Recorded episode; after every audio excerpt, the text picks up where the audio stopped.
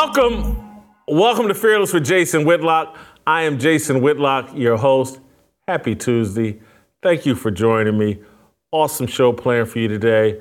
Uh, Delano Squires will be at the back end of the show to help me talk about the fire that I'm about to start. We've got one topic uh, for you today. Uh, we're going to address Larry Elder's appearance on the Breakfast Club. Uh, la- late last week, he put a clown suit on the Breakfast Club. I've wanted to get to this topic. You guys have emailed me about this topic. There was, you know, I wanted to cover the NFL yesterday, but I, I want to get to this topic because I think it's important. I did an interview earlier this morning, two a long two-hour interview with Megyn Kelly, and we covered some of this as it relates to Larry Elder. Uh, but I want to expound on some things I said on her show and things that I think are relevant here and why I think the GOP, the Republican Party, is making a mistake not having Larry Elder on the debate stage this Wednesday for the first Republican presidential debate. Larry Elder, of course, is the African American radio host from uh, California, from the Los Angeles area, ran for governor, ran in that recall election against Gavin Newsom in California, gathered three and a half million votes. Popular on Fox News, popular on his radio shows, been around for a long time. I believe Larry's like 71 years old.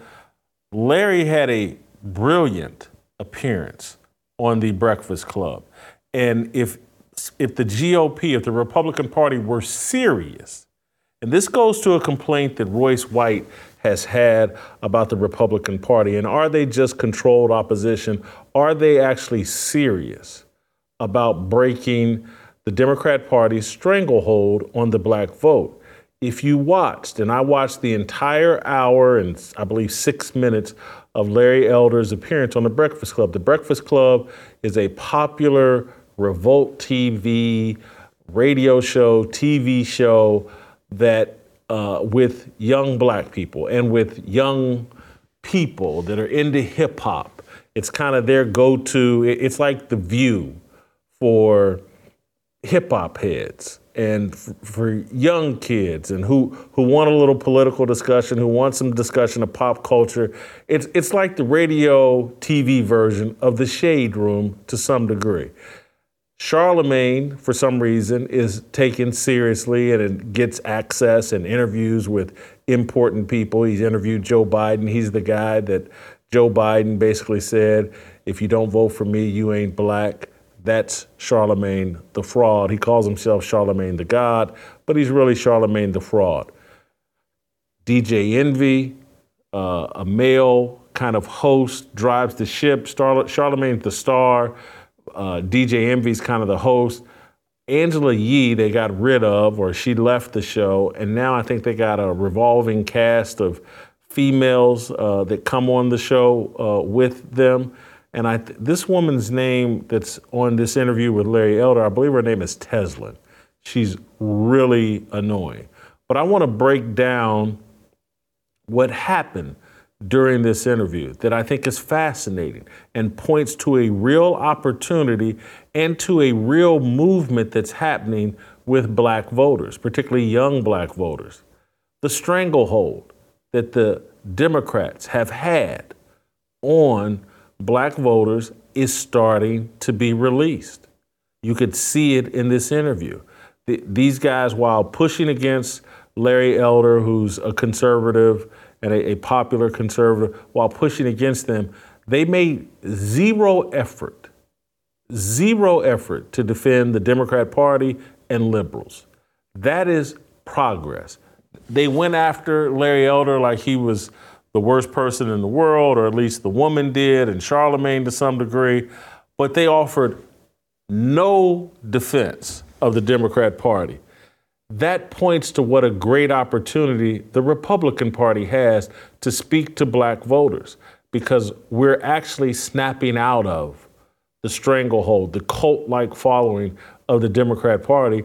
And the fact that they would even have Larry Elder on the show is a sign of that progress and the opportunity. The Republican Party's making a mistake with Larry Elder not being right now scheduled to be on that debate stage on Wednesday. He struggled to meet the requirements of 40,000 donors, and I believe uh, there was two requirements he had to make. 40,000 donors and something 40,000 different donors and, and something else. He he reached that threshold I believe yesterday and is eligible to be on the debate stage. It's important that Larry be a part of the conversation because Larry talks about issues. That was the other thing that was fascinating. Larry kept ha- hammering families and the destruction of family is at the root of all problems basically facing black America. And these guys didn't want to agree with Larry, but they had to basically wave the white flag on that issue and say, hey, hey, man, you know, we can't disagree with, I'm not going to disagree with that, but let's talk about this. And so there's a surrender basically on this family issue. It's so obvious, the problem is so acute that people are tired of making excuses and, and so they just want the discussion to go away so they raise the white flag on that issue and try to move you to a more comfortable conversation that supports their liberal thinking and their view and you can really hear it in this tezlyn th- their view that okay their, their default position is i don't like democrats i don't like republicans uh, everybody's racist let's blow up the entire system is their default position. And that's what now there's an opportunity to have a conversation about, well, hold on, man. This system that particularly Tezlyn kept talking about, are you going to design a better one? Is there a better one? Is there a country where black people are 13% of the population and there's a system that treats black people better, that's the conversation that needs to be had. They had Larry not on the defensive, but they kept just, it was three different people trying to tag team and ask him questions. It was hard for him to finish any thought in any kind of real detail because th- these guys are so in over their heads dealing with someone who's so fact based and so informed, they look like and sounded like clowns. But there's an opportunity here there's a dissatisfaction and a realization like, man, we had Barack Obama as president and nothing happened. Man, we have Kamala Harris and she's an AKA, ski wee, and nothing has happened. And she's actually a clown. And Obama actually was the first gay president and did nothing to improve America for anybody, but particularly for black people there's an opportunity for a real conversation and to break that stranglehold. That's why Larry Elder is important. Larry, I believe, is going to be on the show tomorrow, but I want to break down uh, this interview on the Breakfast Club, and we'll start uh, with the first clip where, and, and we're going to give this about a three minute, three minute and 30 second clip where Larry starts breaking down what the problem is, and then listen to Charlamagne's response. To a guy unpacks what the problem is, and and and all Charlamagne can come back with is, what about white people? Watch the clip.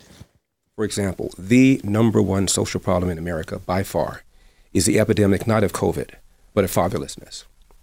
70% of black kids today enter the world without a father in the home married to the mother, up from 25% back in 1965. Now, 25% of white kids enter the world today without a father in the home married to the mother. And the stats are clear. Even Barack Obama once cited them.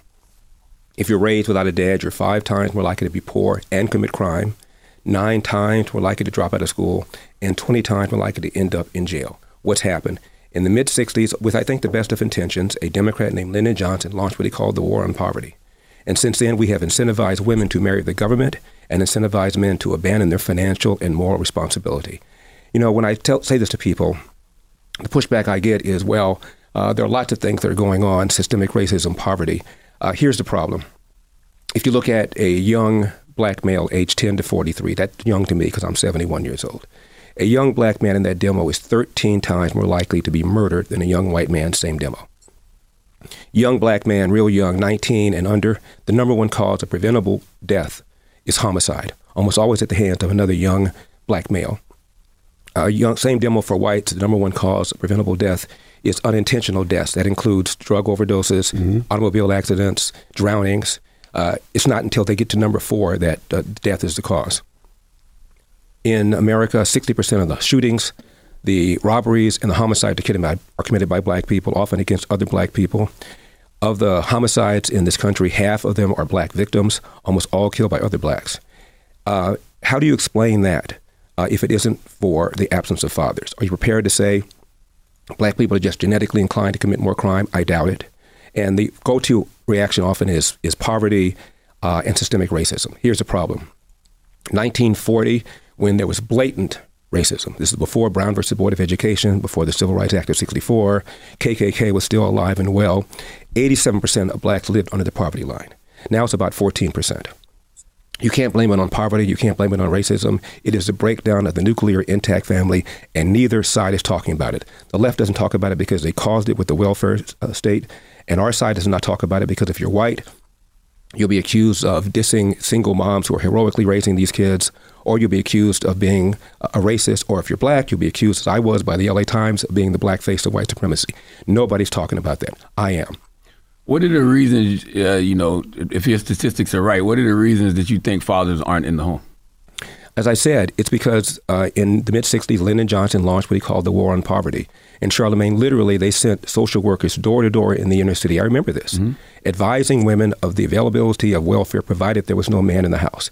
It created an economic incentive for women to marry the government. Same thing with whites. In 1965, 8% of whites entered the world without a father in the home married to the mother. Now it's about 25%, also up threefold.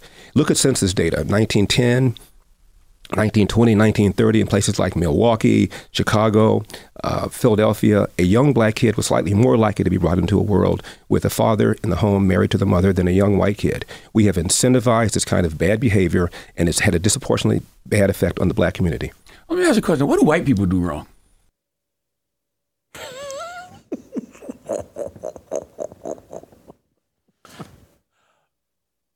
The man just broke down the entire problem with America and, and ex- explained that this problem is impacting white America as well.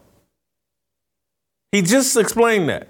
That the, the growth in fatherlessness, three times more from the 1960s to today in the white community and the black community. There's been this rise.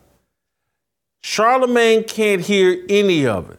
All he can say, let me ask you a question. What do white people do wrong? Hey, this, I mean, this is so simple. It's, it's like, I have a weight problem. I, and I, you know, I know you guys get tired of me making the weight analogies, but I'm just sorry. It's just too easy. I have a weight problem. Charlamagne, if he was my dietitian, would come in and say, Hey, well, you know, there's a guy on your show, David Reed, and he's 15 pounds overweight. What about him? And, and so it's just like, Jason, you're 70 pounds overweight. But the real key to fixing your 70 pound weight problem is for David Reed to fix his 15 pound weight problem. It makes no sense. It's a distraction. It's a tactic. Charlamagne very because this happened in the first. I, I, yeah, I think this happened in the first five minutes of the interview, and Charlamagne realized like, oh man, they don't put me in the deep end of the pool. This man's quoting stats and facts, and he has a deep command of history. Oh my God, what am I doing here? Let me throw out an SOS signal. Let me distract and run away from all of this substance Larry Elder just put on the table. What do white people do wrong?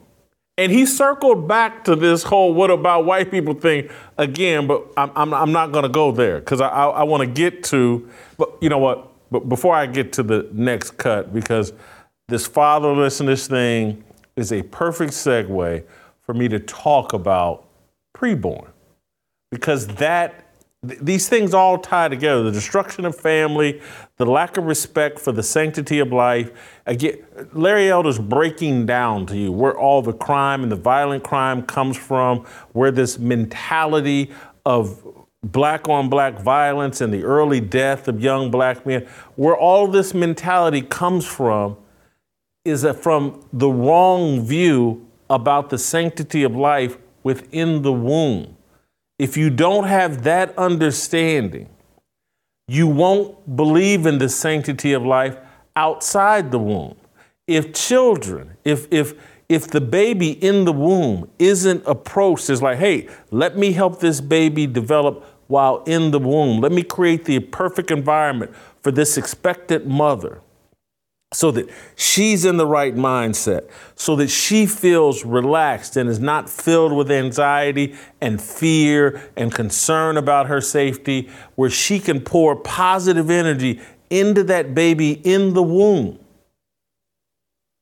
Don't be surprised if you deny a child of the proper environment inside the womb that when that child gets outside of the womb, those problems will rear its ugly head. That's why we are huge supporters of preborn because no group, no organization treats a baby better inside the womb, treats a expectant mother while she's carrying a baby. No organization treats them better, has more concern for them. They provide ultrasounds to women, expectant mothers who are considering abortion. They introduce that woman to the baby's heartbeat, an image of that baby inside the womb. Then the mother realizes, oh my God, there is life inside of me, and what I do is important right now. She's far more likely to choose life than abortion once that ultrasound is given.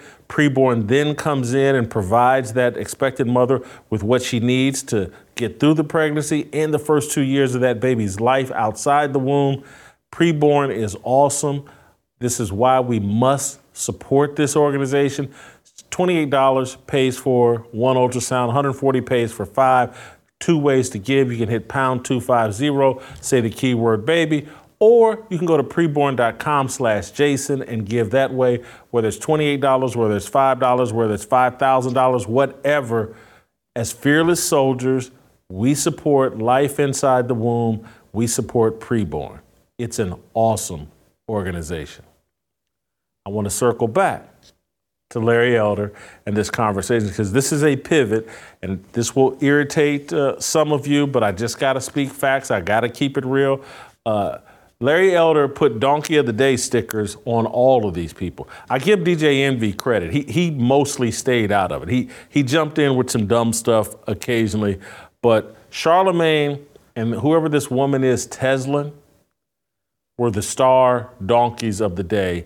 And, the, the, and this is why they don't bring in conservatives or Christians or people with common sense on that show. They, they bring in the Hollywood elite. They know what the Hollywood elite is going to say. They bring in people that are afraid of them. They bring in people that share their worldview or belief, or they bring in people they can beat up easily. They got into a fight with a real heavyweight, and it was embarrassing this woman, Tezlyn, and I, I have very little respect for Charlamagne's intellect, very little. This woman, Tezlyn, looked retarded. Let's play this clip about how uh, no one's, uh, black people have never been in charge of a system. Okay, okay, all right, all right. Can we, can we? Black can, people have never been in charge of any system. Well, We're not actually, even, actually, actually, we, actually, we have been. Take Baltimore. No, We're- no, we've never been in charge may, of may any I finish? system. Any, no, tell me what financial system are black people in Okay, charge of? let- let's what take- healthcare system are black people in charge of? What government system are black people I'm- in I'm charge about- of? I'm about ready to tell what you. prison system are black, I'm- no, I'm- black I'm- people I'm about ready to tell you. I'm not talking about mayors. I already know that talk, talking point, sir. I go on Fox News all the time as well. So let's not let's not go there with that. I said, what system have we created? Have we implemented that we have been in charge of? Name one. Is this why you don't like talking to black women, Larry Elder? Wow. Um, Bal- Baltimore. uh, Freddie Gray a few years ago. No, no, ago. no. That's mayors. I'm not talking. I said system. I'm Remember going to you like tell the you word about this system if you allow me to finish my point. I'm not talking about somebody elected and doing a job, sir. I asked what system did we create? What financial Okay, let's talk did about the create? system of one Yeah, of the let him- largest. let him say his point, thank you. then. One of the systems of one of the largest uh, uh, cities in America, Baltimore. Uh, Freddie Gray died in police custody a few years ago. Uh, the mayor was black. The head of the police department was black. Number two, uh, It's not in charge of the system. But go ahead. number two person in charge of the police department was black. All Still of, not in all, charge of the all of city council Democrats majority black. Six Still not in charge of the system. Wow. Six, That's a off- position. six officers charged, three of them were black, A judge before whom two of the officers tried their case found him not guilty was black. Still Uh, not the- in charge of the, the system. the uh, city uh, uh, intendant of public schools was black. The county superintendent of public schools is black.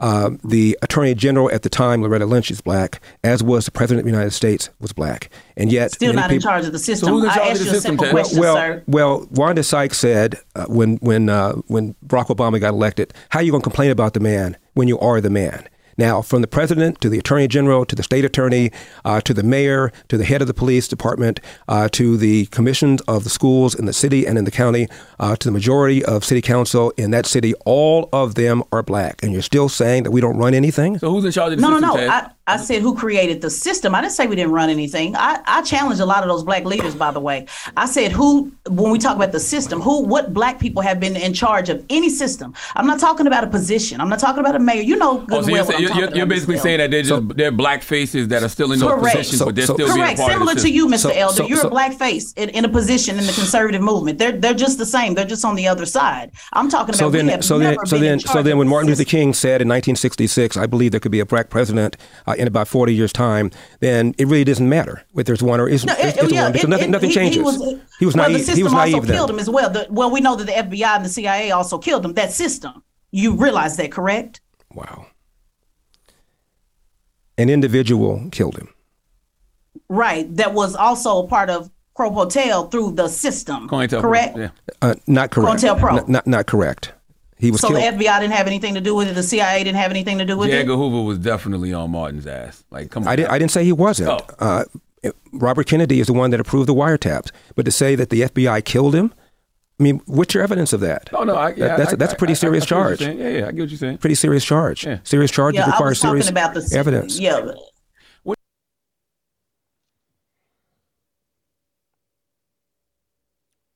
This is, let's, I'm going to speculate here. This woman is between 30 and 40 years old, I would think. She's talking to a 71 year old man with zero respect. And I watched the entire interview. Larry Elder never engaged with her in a disrespectful manner. Never, not once. All she gave him was negative energy. Th- these Charlamagne and DJ Envy, weak, cuck men. It's their show. They should have told that woman, shut the F up. We don't talk to a guest in the way that you're doing. Go sit down somewhere. But that's not how we talk. We, we, we don't set up any lines of boundaries. We don't enforce any code of conduct when it comes to the black woman. She gets to run wild and do whatever she wants and say whatever she wants and be disrespectful to every, anybody she wants. She's a queen. She can run wild and no one can second guess her on anything. She doesn't have to make any sense.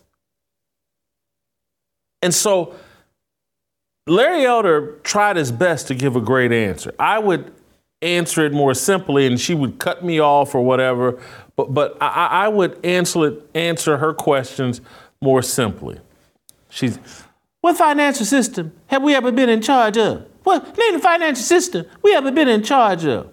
Your bank account. That's a financial system. My bank account. The money that comes into me. I'm in charge of that system. Every individual is in charge of that system.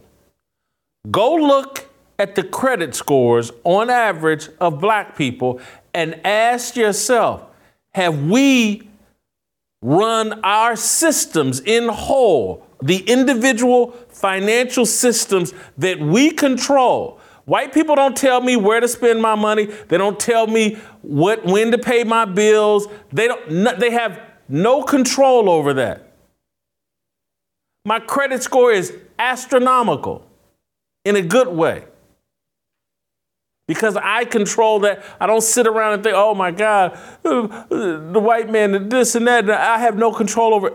Let me give you a different one because you can say, well, uh, Jason, just because you had good jobs and you got paid all that money and blah, blah, blah. Uh, okay. You, you still depending on a white man to give you a job to be able, okay, let's remove that.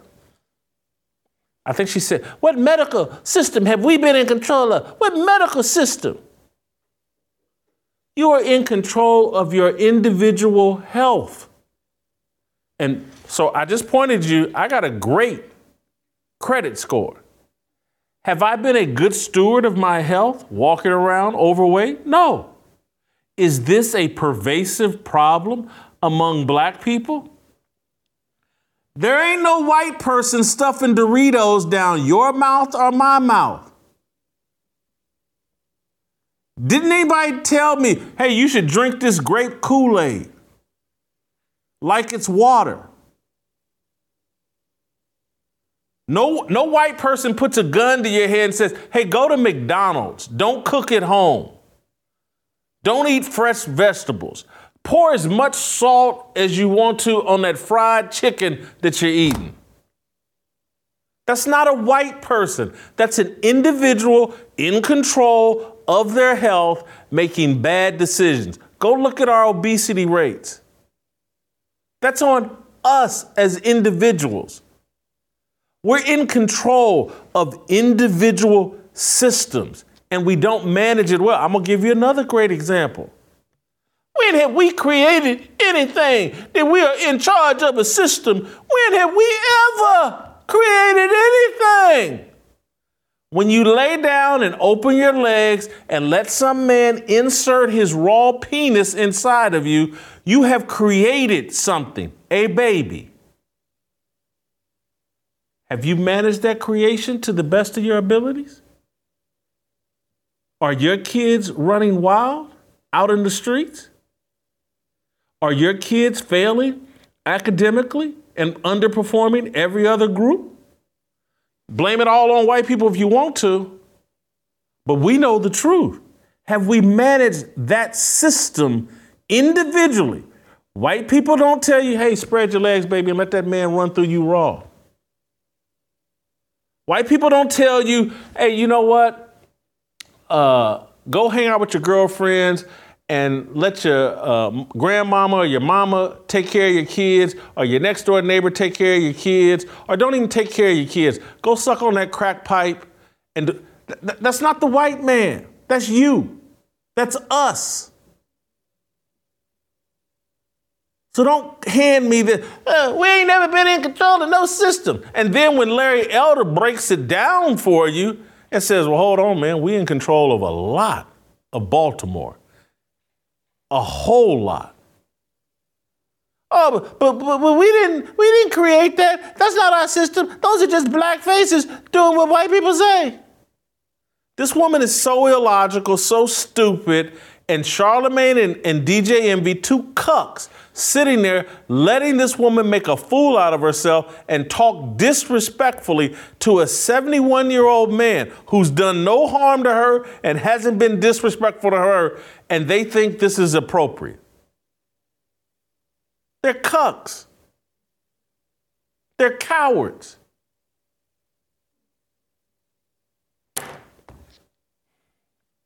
I could spend all day on this. Uh, I'm going to skip this I'll circle back to the wake up call, but I want to get this other stuff in because th- this is why I'm calling him a cuck, and this is why, and and, and all their little, you know what? No, I, I, yeah, I'm gonna go to this one, the LGBTQ and Charlamagne when when he showed his real agenda and what who who he's really beholden to. It, it, the white man ain't in control of the Breakfast Club. It's the LGBTQ mafia. It's the alphabet mafia and liberals and the satanic people. That's who's in control of Charlamagne and the Breakfast Club. But listen for yourself. Look at what everything that's happening. I see one party that seems still committed to democracy somewhat, and one party who's headed fast towards fascism. That's just my personal opinion. So who do you think I would vote for? Well, well, vote, well. Let's let's let's talk let's talk about fascism since I, I assume you're talking about uh, election denying. Uh, in 2000, when George W. Bush won the election over Al Gore, uh, the Democrats, the first week of, of January 2001, tried to overturn the results in Florida. Uh, 2004, George W. Bush gets reelected. Uh, Democrats, including uh, Bennie Thompson, the chair of the uh, January 6th committee, Jamie Raskin, a member of the January 6th committee, joined with 28 other House uh, Democrats, and Senator Barbara Boxer to overturn the re- results in Ohio, claiming without any evidence that Diebold voting machine had been hacked. Uh, 2016, January 20, uh, January 2017, Democrats challenged more states uh, trying to get the election overturned that elected Donald Trump. Then Donald Trump challenged uh, the first week of January in 2021. Nobody accused them of undermining our republic. Nobody accused them of being fascists. They exercised whatever means they could to try to win the election. I want to remind you that Hillary Clinton advised Joe Biden during the 2020 election if it is a close election, quote, do not concede under any circumstances, close quote. Donald Trump used whatever legal means he could, advancing some novel legal theories to try to uh, stay in office, and he failed. But I don't blame him for trying. Yeah, but it's not just election denying; it's the disdain of women and fear of non-standard gender identities and sexual orientation. Disdain it's for the women. galvanizing of popular rage against cultural elites. It's nationalism based on dominant, Wow. superior race and historic bloodlines. Like there's a lot of things that Republicans are doing. Well, what about what about uh, what about uh, It, it, it is the denial of non traditional, transgender, homosexual people that I am scared to death of and control Hollywood. And if I don't say the right thing here, P. Diddy may never ask me to come over to his place at midnight again. I'll never be P. Diddy's booty call ever again. And I may get kicked off Revolt TV if I don't say the right thing and represent these alphabet mafia people. This is what the Breakfast Club is. They're, they're, they're put. this woman kept, you know, just a black face in a high place and blah, blah. These are just black faces put in place by the alphabet mafia to pretend like, hey, I'm here representing black people when I'm really here representing the alphabet mafia. I don't know what I'm talking about. I don't know what I'm doing. I just want this check. If P. Diddy wants to violate me, I'm good with it because there's a check that comes along with it. That's all this is. And and and I'm telling you, I like Larry Elder. Larry Elder's great, comes in with them factually. Rip Charlamagne's jugular vein, and we'll, we'll show you that here in a second. But Lord have mercy, what I would do to Charlamagne in a verbal conflict. If, if, if he starts playing this LGBTQ card, I'm, show me on the doll where P. Diddy violated you, Charlamagne. Because that's what this is about keeping that check. And you know that you have to get down on your knees and support things that have nothing to do with black people in order to keep that check coming so they can keep putting you out there. This man raped, allegedly, some 14, 15, 16 year old girl and, and pleaded out to some lesser charges or whatever. They put compromised people in these positions so they can control them. They can eliminate Charlamagne whenever they get re- want to because they got the dirt on him. Because he's violated people allegedly, and he's comfortable with people that violate people.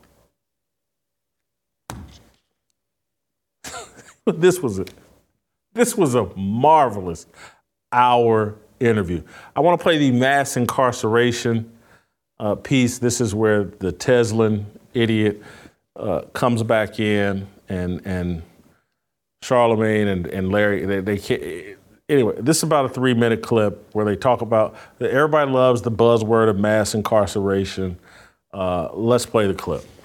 Most people who are behind bars are behind bars because they committed a violent crime against somebody else. And often the black people who are behind bars committed a violent crime against another black person. Uh, Well, when I'm talking about mass incarceration, I'm not talking about violent crimes. I'm talking about non-violent crimes, particularly the war on drugs. I was very clear in what I, I, said. I, I, I, I agree. I agree. I agree with you that, that I believe that uh, the drug problem should be dealt with as a health problem rather than a criminal justice problem. But most people are not behind bars uh, for using drugs or for dealing drugs. They're behind bars for having committed a violent act against another person. Sure, but that wasn't what I was talking about. I was very clear when I talked about Joe Biden writing the crime bill Right. and mass incarceration with war on drugs to nonviolent offenders. So Right. that's a different conversation. You're weaving the two together. So we just uh, just have a disagreement on institutions versus race relations, and that's okay. Well, well, in order for you to go go go to jail, you have to commit a crime. If If you walk down the street, my not always when you're black in America. Well, where are the class action lawsuits, Charlamagne? We have all these black lawyers. Uh, many black people uh, have gone to law school. Where are the class action lawsuits uh, claiming that a bunch of people are behind bars uh, illegally, wrongfully? Where are they? So you think everybody that's behind? I didn't bars say that. Behind I, bars, I, I didn't say that. I, why don't you answer my question? Where are the class action lawsuits? Well, you got need money to do class You action have lawsuits. you have you've had a, a you've had a black attorney general Eric Holder. Uh, you had back to back black attorneys general Eric Holder and Loretta Lynch. Why didn't they release a whole bunch of, of people who are illegally behind bars? Why didn't they do that? you had a black president. And I criticized, you had a black and, and I criticized him as well. Went on Mm-hmm. record because actually, you're right. Uh, he lied and said that he was going to fix the crack cocaine disparity. So I went on record. You're right. And guess what? Guess who he works for? The system. So he's just a blackface that works for the system at the time. So again, we just disagree on systems and institutions versus black faces in high places. Well, the disparity has been has been rectified. Uh, now you go to jail for dealing powder as you do as you do for dealing crack. And at one time there was a no, disparity. you go to jail, but the, but the ratio's not the same.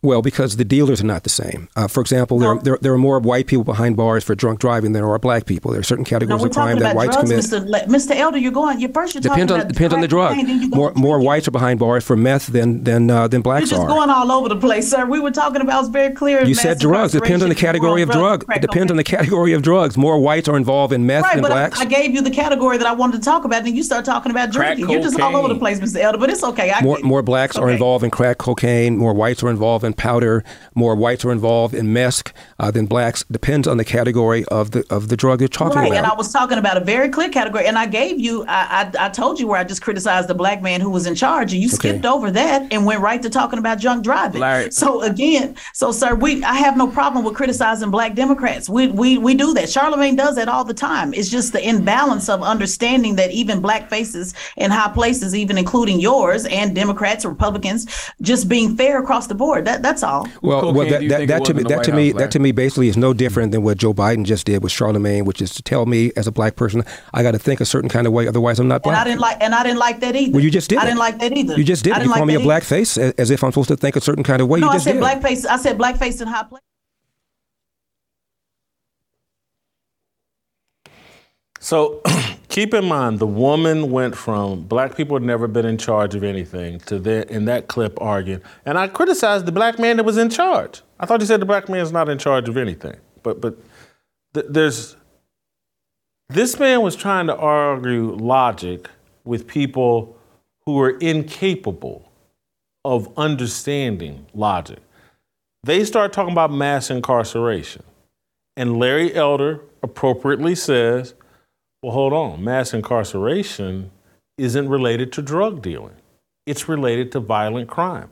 The overwhelming majority of people that are in prison are violent criminals.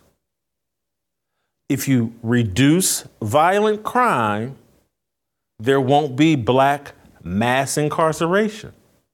His argument is if you reduce drug dealing, there will still be mass incarceration because the overwhelming majority of people in prison are there for violent crimes. That's whether they're black or white. He's arguing that your point that drug dealing led to mass incarceration isn't accurate. It's a lie. And and you know, again, he, he's not me. I could have simplified it for him. Like, did you watch The Wire? It's a television show. I know it's fiction, but it's like a Bible for black people. I, I like The Wire too, but it's like every, everybody loves The Wire. The whole point of The Wire, or one of the points, one of the major points, Stringer Bell made it, tried to make it to Avon Barksdale. If you reduce the violence, the police will go away. Let's quit dropping bottle bodies. Let's quit beefing with Marlo. Let's get out of the violence business. Let's quit worrying about owning this corner. And the police will leave us alone. The point of the wire, they made it crystal clear. It's like, yeah, white folks deal use drugs, but they don't have this violence associated with. it. There's not bodies being dropped on a daily basis. That's what attracts the police. That's what gets people locked up. That's, again, if you go to season one of The Wire, if they don't kill the security guard, the security guard who testified against D'Angelo in episode one, if they don't kill him, there's never a task force to bring down Stringer and Avon. It's so simple. What the man is, violent crime is why there's mass incarceration. I know you've bought Michelle Alexander's book. I used to love Michelle Alexander. It's a lie that everybody's locked up over marijuana charges. He's got the stats, he's pointed it out to you. You can't comprehend it. It blows up your worldview and the little talking points you picked up off of Twitter.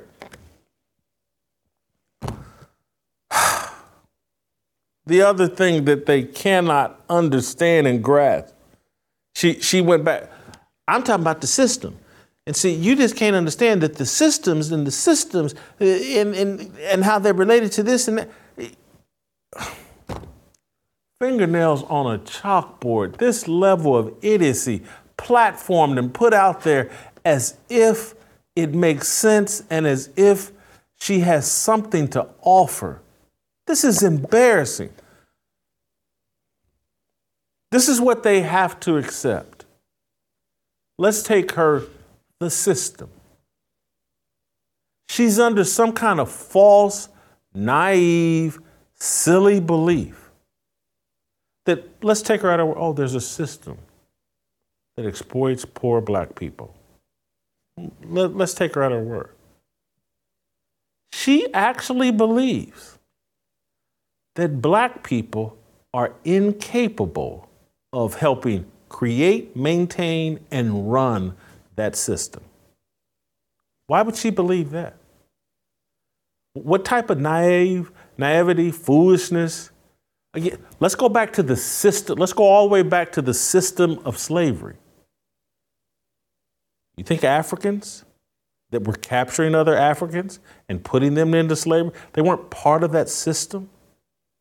There's something that makes black people immune to participating in a system that exploits other black people? Are you kidding me?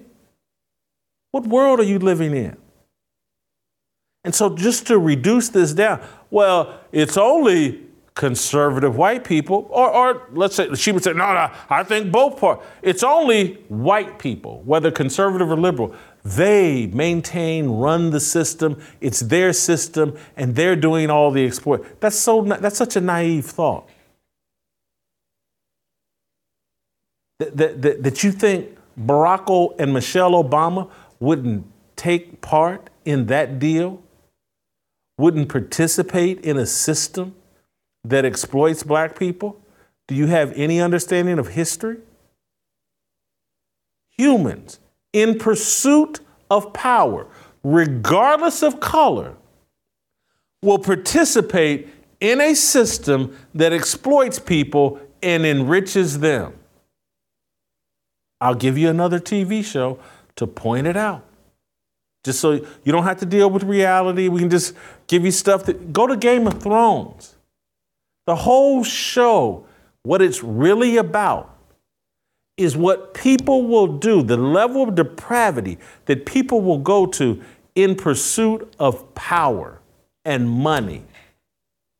That's all the show is about. And to sit here naively and think, oh, well, black people are immune to that. You and Charlamagne are participating in a system that exploits poor black people. That's what the Breakfast Club is.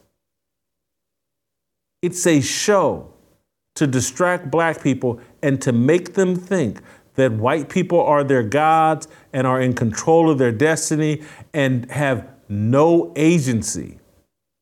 You don't control anything. We don't run any systems. We're not in charge of anything. You're in charge of you. If I don't lose weight today, that's on me, not some magical white person. If I spend more money than I bring in in 2023 or 2024, that's on me, not some magical white person. If I choose to smoke crack cocaine, drink too much tequila,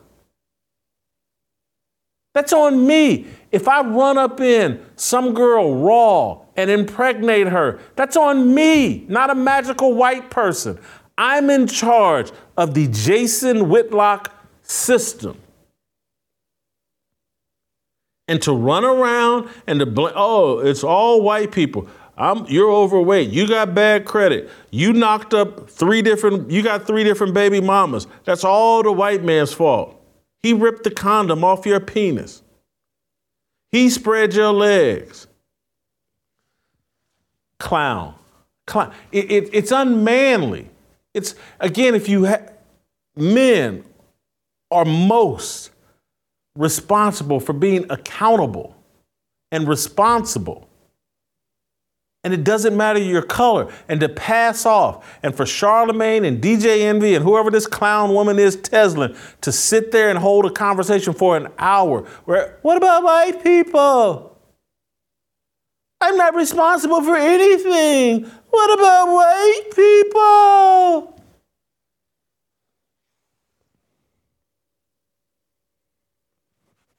So unmasculine, so feminine, so emotional, so illogical. These people are donkeys. Donkey's a great word because that's the Democrat aren't Democrats donkeys? Donkeys of the day. This is the perfect description of the Breakfast Club. Caping up for the Democrat Party and liberal ideology at every turn. There's a great opportunity here because, uh, as much as I'm criticizing them, I will say they've moved because they run now from that Democrat label. And Charlamagne said, I'm not a Democrat or a Republican. Tezlyn, I'm not a Democrat or a Republican. We criticize it. That's progress. I, will give, that's progress. They're running away from that liberal uh, label. They both, I'm pro family. Charlamagne, I got a family. I, I'm married. I'm raising my kids. Give that advice to everybody else. Hammer that drum. It's all progress. But that was some clown stuff. And, and again, I didn't even play the clip uh, that went viral. And so let, us play the clip. I, am I'm, I'm just going to I'm gonna do it. I'm, I'm trying to get to Delano. I will get there. But let's play the clip of the, the wake up call uh, that Charlamagne talked, the N word wake up call. Let's play the clip. I know you probably got to go. Uh, have you ever heard of the term uh, wake up call? No. It is an incident where a person of color forgets that they are of color and are reminded rather brutally by an unexpected act of racism. Oh, have you brother. ever had any of oh, those? Oh, brother. I'm just asking. I'm just. Have, you think you've ever? Had Well, I'm, I'm, acutely aware, Charlamagne, that I'm a black person, just as you are a black person. And when uh, Joe Biden insulted you by saying, mm-hmm. "You ain't really black. We don't know whether or not you want to vote for me or vote for Donald Trump," Uh, it seems to me that should have been a wake up call on your part. How dare this guy come in here and insult you, a black man, and tell you you got to think a certain kind of way? I'm amazed that you weren't mad about that. Um, I didn't. I'm not gonna say it upset me, just like I'm not letting you upset me. You know what I mean? I don't tend to get upset over things like well, that. But what I did say, well, well you just not talking a wake up call, and it seemed to me that that should have been a wake up call on your part to have a white guy come in here who also said, by the way, uh, uh, about Mitt Romney. Um, uh, because he didn't want to put more regulations on Wall Street, going to put y'all back in chains. And Joe Biden has lied for decades about his civil rights record, claiming that he desegregated movie theaters and restaurants in, in Wilmington, Delaware, when he didn't any, didn't do any of that. He lied and said that he tried to visit Nelson Mandela during apartheid South Africa. He did not. And he came in here and told you you aren't even black and let you think a certain kind of way. It seemed to me that should have been a wake up call for you, but it wasn't apparently. Yeah, I mean, no, for the record, I'm not a Democrat or Republican. I, I, I didn't say you were. I, yeah, I think both. I don't know what you are. I, I never yeah. even asked you about your party affiliation. Yeah, I'm just saying, you, but you are black. Absolutely. And, and to have a white guy come in here and tell you you have to say, uh, think a certain kind of way, otherwise you quote ain't black. Wow. How should I have replied to him? You think?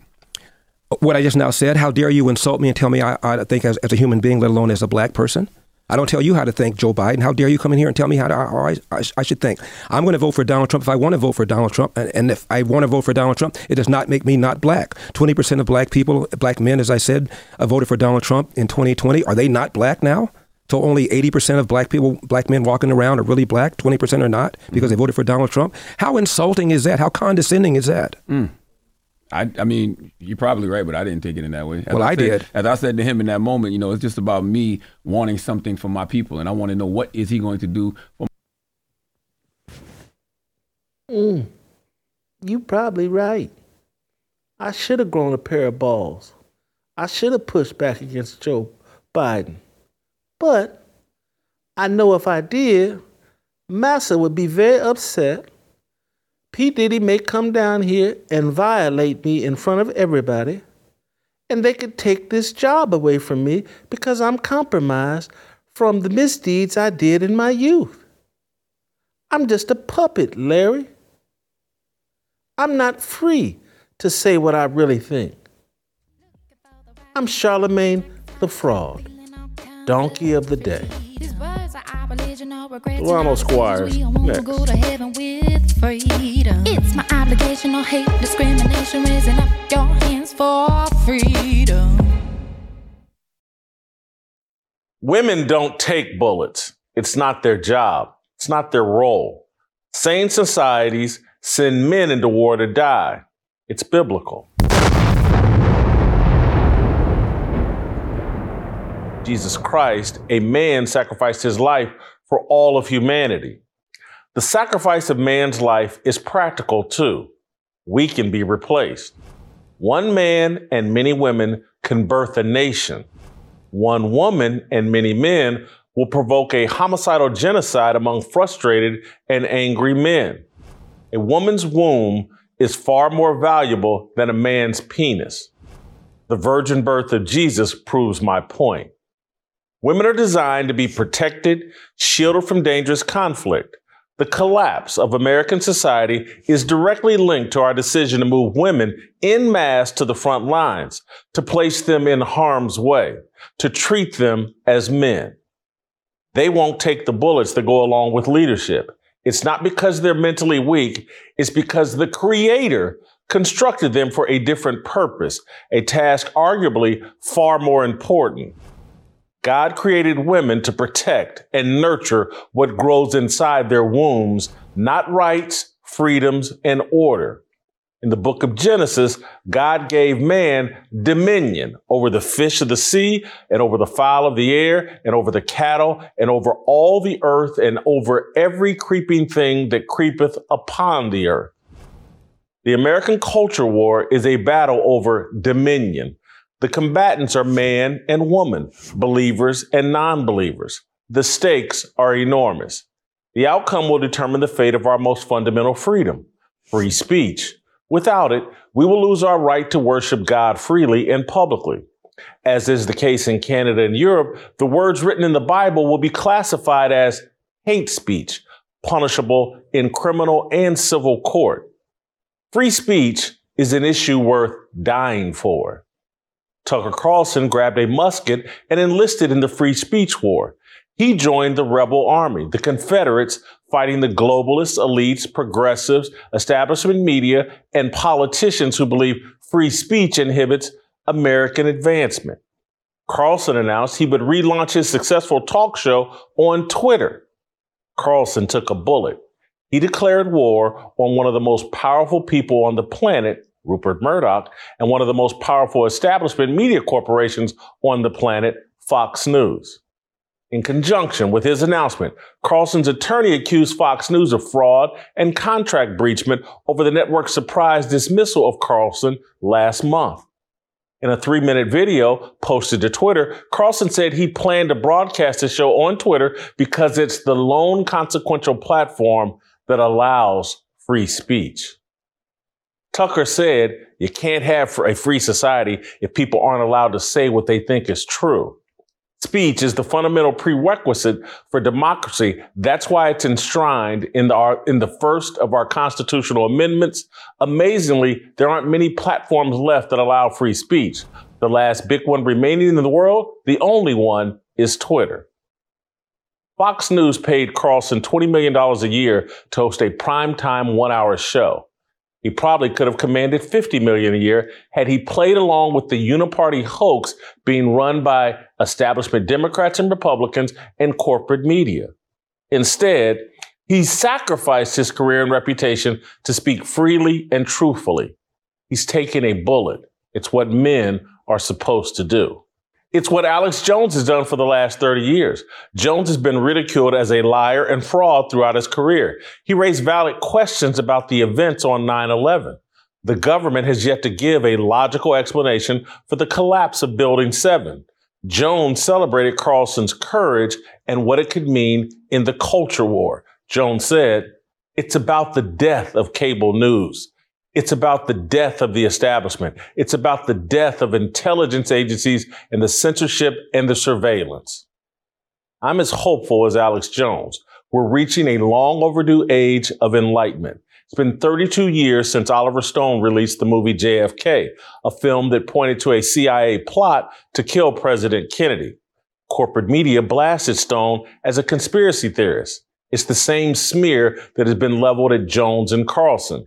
Jones, Carlson, and Stone are men who sacrifice their reputations to tell the truth. Elon Musk is another wealthy and powerful man taking a bullet to protect free speech. The billionaire founder of Tesla's decision to acquire Twitter and reconfigure it to allow free speech has made him an enemy of the establishment and polarizing. The responsibility of dominion requires the ultimate self sacrifice. Women are not wired for that kind of self sacrifice. They have a different calling. They're responsible for the replenishment of the earth and life. They sacrifice for the protection of children, not for the maintenance of an orderly society. Women suffer when their children experience discomfort. That's why the protection of feelings is so important to them. As women exercise more and more dominion over American society, we have prioritized the protection of feelings above truth and order. If a boy or man feels like a girl, the matriarchy affirms that feeling with little concern about truth or societal order. The priority is avoiding hurt feelings. That's how a society ends up with a bat and balls men sharing a bathroom with and or competing against women. Feelings disrupt order and truth. America has eliminated tolerance for rebuke. It's too painful. We've twisted scripture to justify the elimination of judgment. Atheists love quoting Matthew 7 and 1 Judge not, lest ye be judged. They avoid dozens of scriptures where Jesus and the disciples directly command us to judge unrighteous behavior. They avoid context and a full understanding of the word. Man needs to be rebuked and judged by other men standing on the word of God. My gluttony should be rebuked. Behavior that contradicts God's instructions should be called out and admonished, including sexual promiscuity and homosexuality. Man and woman are outside the roles designed for us. We've created a society where we affirm everything that kills us out of fear that we might hurt someone's feelings. This new standard has empowered sin and the sinful. Twitter has become LGBTQ plus heaven.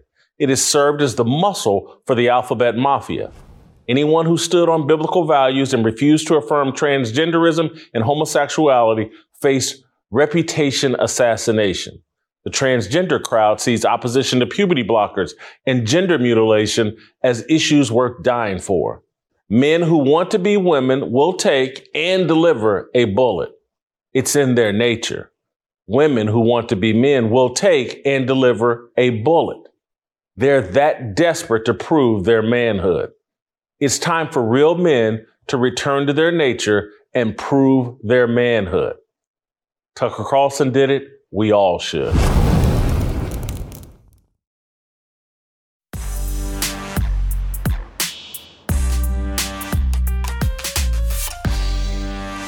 Right, welcome back to the show. Let's run out to Washington, D.C. This topic is perfect for Delano. He talks and writes about family all the time. Larry Elder went on the Breakfast Club, made the argument that fatherlessness is the number one problem in America, not just black America, but in America.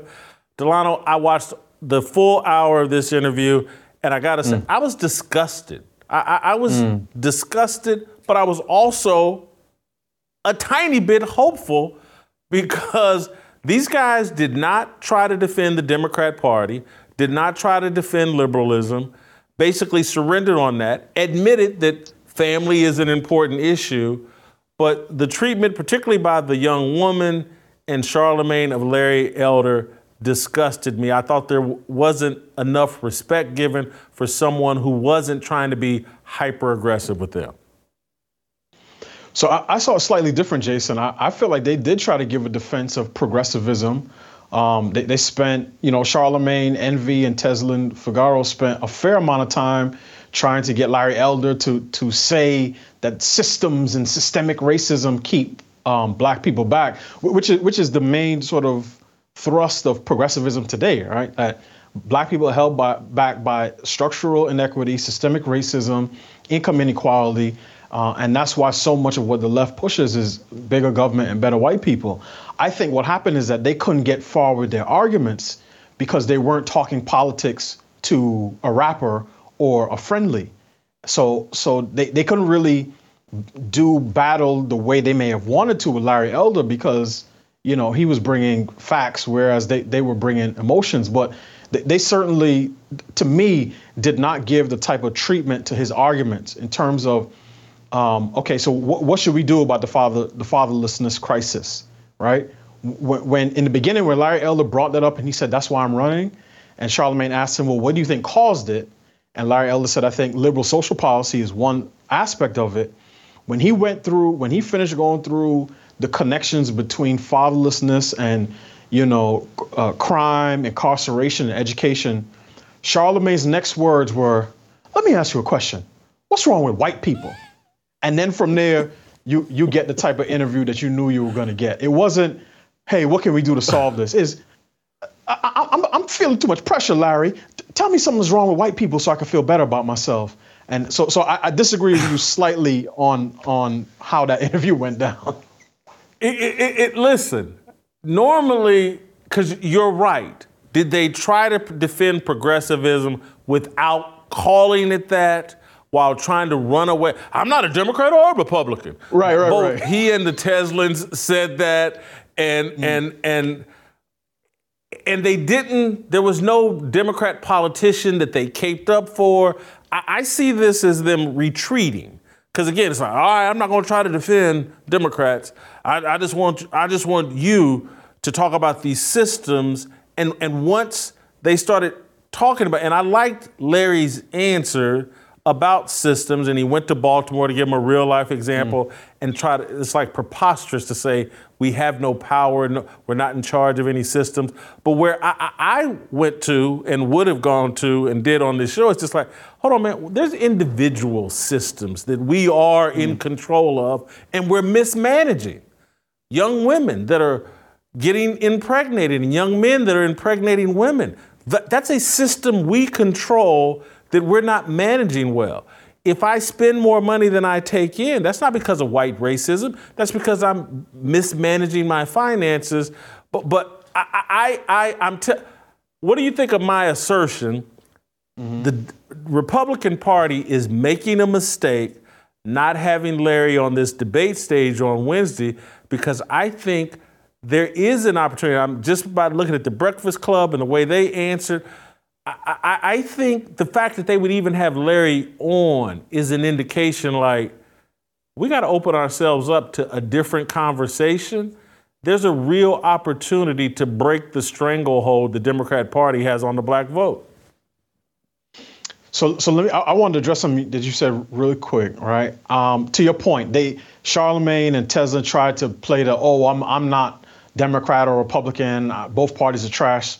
But but you, you could hear from the things that they were saying that, that they lean heavily to the left, right? So I, I think again, Larry Elder came equipped with, with facts and data. And what Larry Elder actually did, if I if I was to sort of um, pull pull out the lens a little bit, Larry Elder did for sort of the black community, the sort of left leaning, you know, hip hop urban culture, what he did to Dave Rubin a number of years ago where Dave Rubin hit him with the same structural racism thing. This was back when Dave was a, a younger rascal and, you know, he wasn't gray and all this other stuff. And, and Larry Elder sat there for seven minutes and said, okay, tell me the biggest issue around structural racism. And he, he systematically picked apart all of his points and, and the end product was he released Dave Rubin of those chains of white guilt. So now Dave Rubin is a completely different person because he was finally exposed to someone who could go toe to toe with him and expose the things that that that you know he was used to saying. And and I think by reading some of the comments on the Breakfast Club video, a lot of black folk who say, I don't know who this Larry Elder guy is, or I don't really fool with his politics, but I like the way that he dressed down, you know, these three people on the Breakfast Club. So I'm hoping it creates some of that space to have some additional conversations in the black community. But with respect to the debate stage, I think he definitely should be there. Obviously, if he reaches the threshold, because to your point, Jason, um, candidates who know they're not going to win, at the very least, should be running to put specific issues on the table. And the fact that he started that interview by saying, I'm running to talk about what I believe is the number one epidemic in this country, which is fatherlessness. That particular issue deserves a dedicated voice on a debate stage. And I hope Republicans seize the opportunity um, to take advantage of that and to reach different groups of people who they've had trouble reaching in, in years past.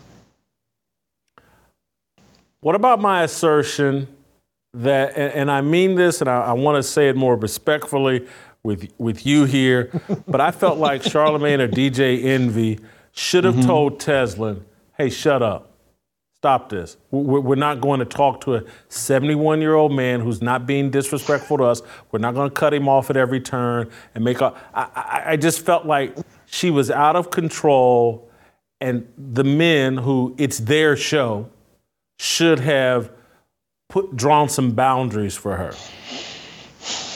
Um, so I, I, think there was one point when they were going back and forth around Baltimore where where Charlamagne said, let, let, let him answer Tez. And that was probably the closest that they did, you know, that they got to doing that. I, I will say this, P- part of this I think is, um, I hate to borrow the left term, but, but sort of structural because when you have three people in the room and one person on Zoom, it can sort of th- throw the dynamics of the conversation off. Um, because I think you talk to people differently when you're face to face than when you're doing it through a screen. Uh, but I think I think that interaction is very much representative of the state of Black America today, where men may have um, leadership titles, right, and and on paper they are the ones running the show, but women, and particularly women who they often are afraid of, um, have an outsized influence on the public culture. Uh, and, and, one of the things that, that, that I put in my piece is like a guy like Charlamagne, he he he got high on his own supply, Jason, right? Now, there's ways in which I could talk sports with me and my friends, and I could sound, you know, very sophisticated. But if you put me on a, on a crew with ex players on ESPN, I'm going to be exposed as a lightweight. I'm a fan. I'm a casual fan. I'm not an expert. And Charlamagne was exposed as a lightweight when it came to politics. But one of the reasons he's gotten to that point is because he's used to talking to, to women with whom he will never disagree. And even as he says, I'm a, I'm a married black father, he's, he's not going to tell Eboni K. Williams that her dumpster diving through uh, sperm bank directories is not good, neither for her nor her unborn child. He's not going to say that kids deserve a mother and a father and that her decision is selfish. He's not going to tell Kamala Harris that abortion is not liberation for the black community and we shouldn't be in the business of killing our offspring. He will never say those things because he's too concerned with being a good ally. So, so yes, they, they probably should have, and I think he probably tried to, in his own way, pull her back in because I don't know if you saw her her interview with Vivek Ramaswamy. It was even worse than with Larry Elder, by far. It was way worse. I'll I'll give you sort of the the the, the highlight or low light. At one point, she haggled him for about five minutes on his service record, his civic service record. And to show him what he what she meant by service, she noted that when she was in sixth grade, and I'm paraphrasing, she was like hall monitor or she was the president of the kids association. And and she was able to you know get the teacher to stop snatching paper from kids. And she said well have you done something like that to show that you are of service not something you got paid to do? And i mean everyone who saw that said why is this woman on this program um, so yeah I, I think there are ways in which they can probably tighten it up and get better talent, political talent, but I think it's actually reflective of where we are as a culture. At one point, when they had the mass incarceration conversation, I was like, I was like, oh man, Delano had to love this. This mm-hmm. is Delano's argument, and and it's like they can't wrap their mind around the fact like, hey, reduce violent crime. That's how you reduce mass incarceration. It's not drug dealing why people are in prison. They it's like it, it blew their whole system up, their whole mind. They, they have no idea that that's the truth. Yeah, and, and one of the things, Jason, for me, when I hear somebody use the term mass incarceration, I'm already leaning in the direction that they don't, the things that come next, they're not gonna know what they're talking about. Because that term has been used culturally to suggest, one, that the, the prison system is filled up with black and brown men who are have been incarcerated for low-level non-violent drug offenses. And that's just not the case at all. The, the largest part of our of our carceral system, which includes state prison, federal prison, local jails, you know, detention centers for youth and, and illegal immigrants, the largest part of that is the state prison system.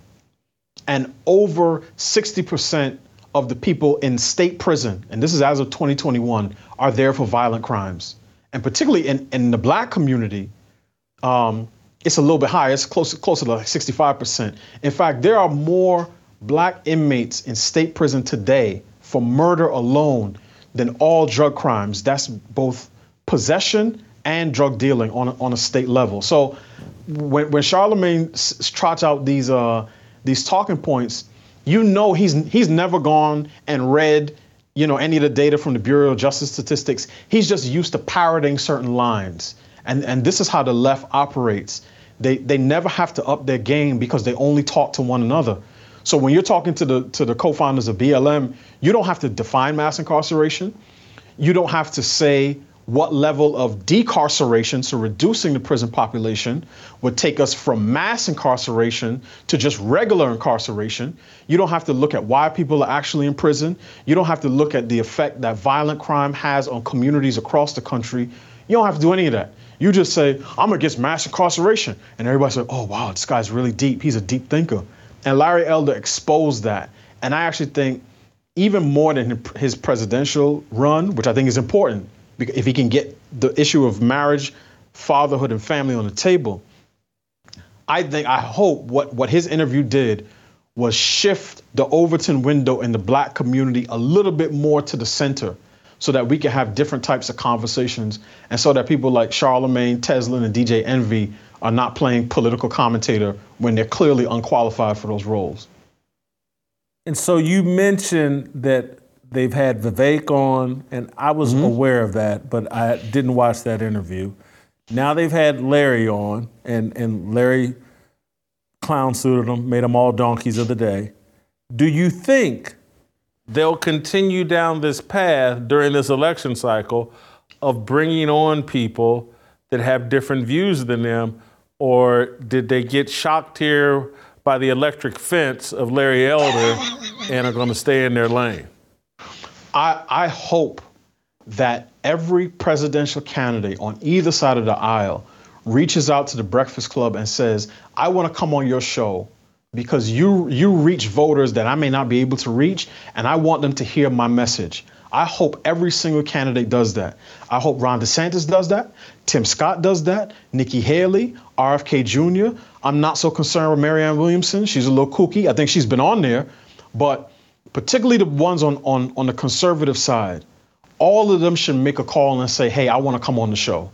Now, whether they accept that, that, that request or not is a different, is a different issue, but they definitely should want to come on that show because they're going to reach a, a larger audience of, of black voters than they could if they went, you know, to some you know, uh, uh, uh, CPAC or one of these other one of these other events. So I, I hope that they do. Um, and if and if any and if the Breakfast Club reached out to any campaign and made that invitation, if I was any of the candidates running, I would jump at that opportunity. I, I think you should Blaze Heritage Foundation, we should reach out and try to get you on the show. You're younger, you're their peers. I, I, I, I, I honestly believe that. I, I, you know, Charlamagne, you know, five, six, seven years ago, kept talking. He wanted to have me on the show, and but he really didn't. He told people, he, you know, I, I don't blame him for being scared because I'm going to try to assassinate him when I'm on there verbally. Uh, and and I'm not I'm, I'm gonna play for keeps, and he really don't want that because Larry took it easy on him. But I do think they should have you on, and I think you would do a great job. You're you're younger, and and you know you would pick them apart in a different way than Larry Elder just did. Uh, Jason, I, I would love to do that. And if there's any way, whether through Blaze or Heritage or any other platform, anybody has an in with the Breakfast Club, I would love to go on. And I promise I'll behave myself, right? Because the the the purpose of me going on would not be, you know, to own them and to create some viral clips. I think we would have a good and productive conversation. But really, what it is is to articulate a set of values and principles that that the the listeners of the Breakfast Club I would argue, are not used to hearing on a regular basis. And that's actually, Jason, why I signed up um, the Root, which you know, you know, I used to write for back in the day. They're having like a summit in September, September 20th, in Washington D.C. at Howard University, and I signed up with my my Heritage email address, and I plan on going because I think wherever large groups of Black folk are, and they're talking about the future of the Black community, and they're talking about how we move forward and, and liberation and freedom and all these other things, I want to be in those rooms because I may be the only person that says, hey guys, uh, a dedicated and involved dad in his house is a lot more important to the future of this nation and the black community than, than a Democrat in the White House. And I want to be able to bring that message to as many people as I can. So yeah, I, I would love to I, I, would take that opportunity in a in a in a heartbeat. I would ride my bicycle to New York and stay at my parents' house and then ride it into the city in order to take that opportunity. So yeah, I, I would love that. Thank you, Delano. Great job. Thank you, Jason. We'll play some tomorrow. We'll see you tomorrow.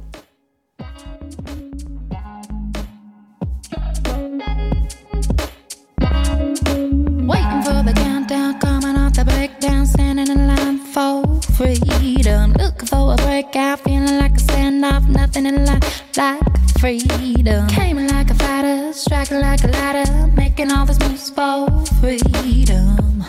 I want freedom. No negotiation, my system, no relation. We all just wanna have freedom. Sitting on a corner, never been alone. I'm breaking my back for freedom. Blessed, we are living, get back. We are receiving, all deceiving. We all wanna be free. We want freedom. I just want, I wanna be. I just want, I wanna be. I just want, I wanna.